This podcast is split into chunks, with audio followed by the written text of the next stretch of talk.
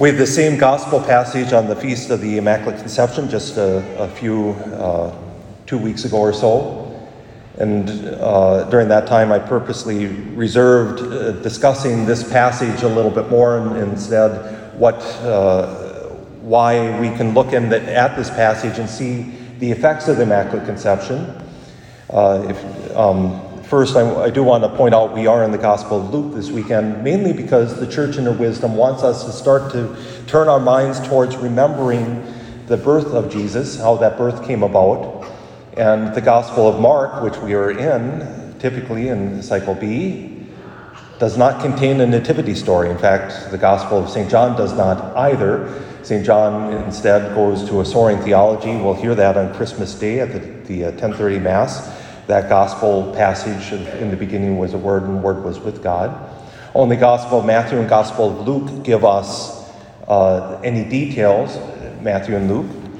And I personally deeply appreciate the Gospel of Saint Luke. Saint Luke, at the beginning of his gospel, tells uh, Theophilus, the most likely the patron of the gospel, the one who who gave him the money to buy the supplies, perhaps some have suggested otherwise, uh, that he has interviewed the eyewitnesses and writ- written down an ordered account so that we may have certainty in the faith.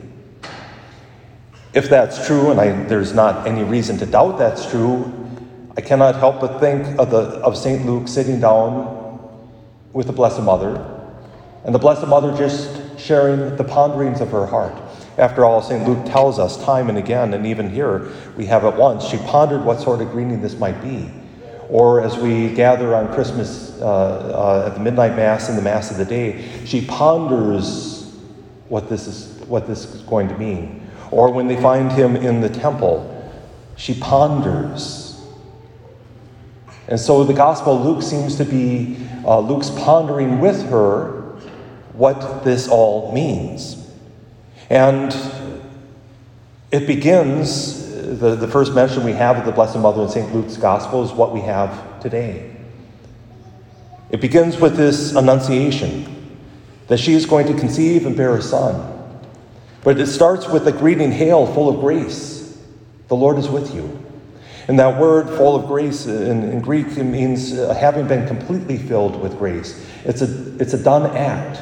Even though, technically speaking, one could make the case that grace had not entered the world yet because grace comes from the death and resurrection of Christ, that because of original sin, all grace had been lost. But as we shared and, and remember at the Feast of the Immaculate Conception, that God the Father, because he is outside time, applied the grace to be won by Christ on the cross to the Blessed Mother. But the Blessed Mother, being so filled with grace, was also filled with humility and didn't ponder maybe how filled with grace she really was. See, that's the irony of, of grace and humility. As soon as you think you have so much grace, you don't have humility, and grace seems to go with it. But the Blessed Mother, being humble, what does this mean, full of grace? What does this mean that the Lord is with me? And the angel reminds her that she has found favor with God. Already has found favor with God. Even before she said anything, she's found favor with God. And the angel lays out God's plan that she's conceive and bear a son and name him Jesus. He will be the Holy One. We, we hear this, that he will sit in the line of David, the throne of David, his father, and his kingdom will have no end. But Mary asked the question, and, and for us, we might ponder, well, why does she ask that question? How, how can this be, since I have no relations with a man? Or uh, one translation goes, how can this be, since I do not know man? And those that are paying attention know that Luke has already told us she's betrothed to Joseph. Well, wait a minute here. There's something here for us to reflect on. In the days of Jesus, when a couple was betrothed, they were legally married already, but not consummated. That marriage would not be consummated until the, the uh, bridegroom had gone and prepared a house. He would come back to the father of the bride, and, and then the wedding party would begin. and then he would take his bride into his home, and then not only were they legally married, but they would consummate that marriage. While they're legally married, they've not consummated, well, and Mary and Joseph never did consummate their marriage, but uh, we'll leave that for now. But she's asking the question, well, how can this be? And we might say, well, wait a minute, you're about to get married. Unless we know a little bit more, and we and we do know a little bit more, that there is a tradition that the Blessed Mother from a very early age committed her life to a life of virginity. And so she's not just asking, how can this be? What are the mechanics of it? But she's asking, how can it be that I can keep my vow to God, that God would allow me to honor that vow to remain a virgin? And how can that be that I'm both virgin and mother? How can it be that I can remain faithful to my vow and respond to God's will to be a mother? I should clarify, it's not atypical.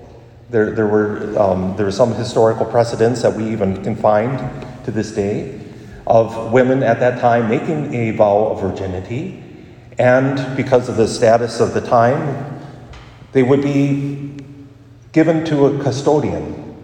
They would be legally married, married, but never consummate that marriage. And there were certain rules that if, if the, the, the woman um, found herself wanting to be released from that vow, she could, and then they could consummate the marriage and be legally, and, and everything that marriage entails. Or there were, on the other side, if a man forced himself on a woman who had made a commitment to a vow of virginity, there were punishments for him that were specified, up to, if I remember right, and including death. That's pretty serious. So it's not unusual that Joseph would have been betrothed to Mary. It's, that's not, she's asking, how can this be? And the, the angel responds, the Holy Spirit will come upon you, and the power of the Most High will overshadow you. And so often we might miss what those are unless we have uh, Old Testament ears.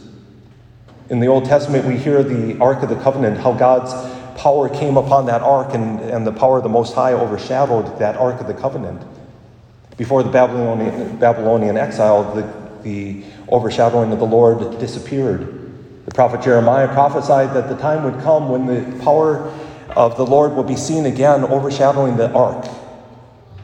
Well, Mary is the Ark of the New Covenant. That seems to be what the angel is implying here, that the power of the Most High will overshadow her. And she becomes much more than a symbol of the Ark of the Covenant. She becomes the new Ark. If you remember, the Ark of the Covenant contained the tablets of the law. Well, in her womb, she contains the lawgiver. And the Ark of the Covenant contained the rod of Aaron, which displayed God's power. In her womb, she bears the power of God, Jesus Christ. And in the Ark of the Covenant, there was a jar of manna, how God provided for his people. In her womb, she carries what will become the bread of life that nourishes and provides for us yet. She is the Ark of the New Covenant. With all of this, she, she's given a sign. Your kinswoman will be Is, is pregnant. She's conceived a son in her old age. She who is thought to be called barren. And Mary accepts it. In fact, uh, we have, uh, it's, it's, when you read it in the in the, the Greek, I, I can't even get, get at how beautiful her response is, because it is so beautiful. Behold, I am the handmaid of the Lord. She knows her role is to follow the Lord and to do what he wants. Let it be done to me according to your word. And this sounds rather passive. And, and unfortunately, it's hard to translate. And just a little English or language lesson. In English, in most languages, we have two voices. I'm not talking about the voice that we use to speak with, but voice. We have active voice and passive voice. Active voice is we do something, something, uh, somebody does something, or or you do something. Or we have passive voice, something is done to me, something is done to you, or something is done to them. So I threw the ball, or the ball was thrown to me, as active and passive respectively. In Greek, though, there's another voice, and it's literally called the middle voice. And it's somebody is going to do something, but the other person is going to cooperate in that doing. So it's not a passive thing. It's really active, but it's not an active thing because somebody else is doing the majority of the work. Here, the Blessed Mother is using that middle voice. She's saying, I know you need to do the work, Lord, and I will cooperate with that work. Let it be done to me according to your word. And it's a beautiful thing for, for us to reflect on and to ponder on, especially during this Advent season. Because in responding, she says, I give you my trust. I trust you to do what you've said to do. And I will cooperate with you in that work that you want me to do. It's an act of complete trust. I think in our own lives, in our spiritual lives, that response that the Blessed Mother gives to all that God asks of her is a model for us. So often we might be tempted to, to, to think responding to God's will is a passive thing. Okay, God, do what you want to do. Or sometimes we think that we have to work for it. Sometimes uh, we, we delude ourselves to think salvation is about a matter of works. It's not. It's a matter of cooperating with God's will. And it is that middle voice. When we get to that point when we say, God, you must do the work, but I will cooperate with the work you want to do in me. That's when we display trust. And that's when salvation begins for us. So often, we might play the game, and even this year there's certainly enough of us, or enough, enough reason to, to play the victim game, that we're just the victim of circumstance. You know, this virus has a lockdown, and we have to do this, we have to do that, and, and uh, fifty percent capacity, or we can't, uh, some of the rules don't make sense, I, I will admit, but uh, you know, all those things, to, to keep safe, we become victims, victims, victims, victims.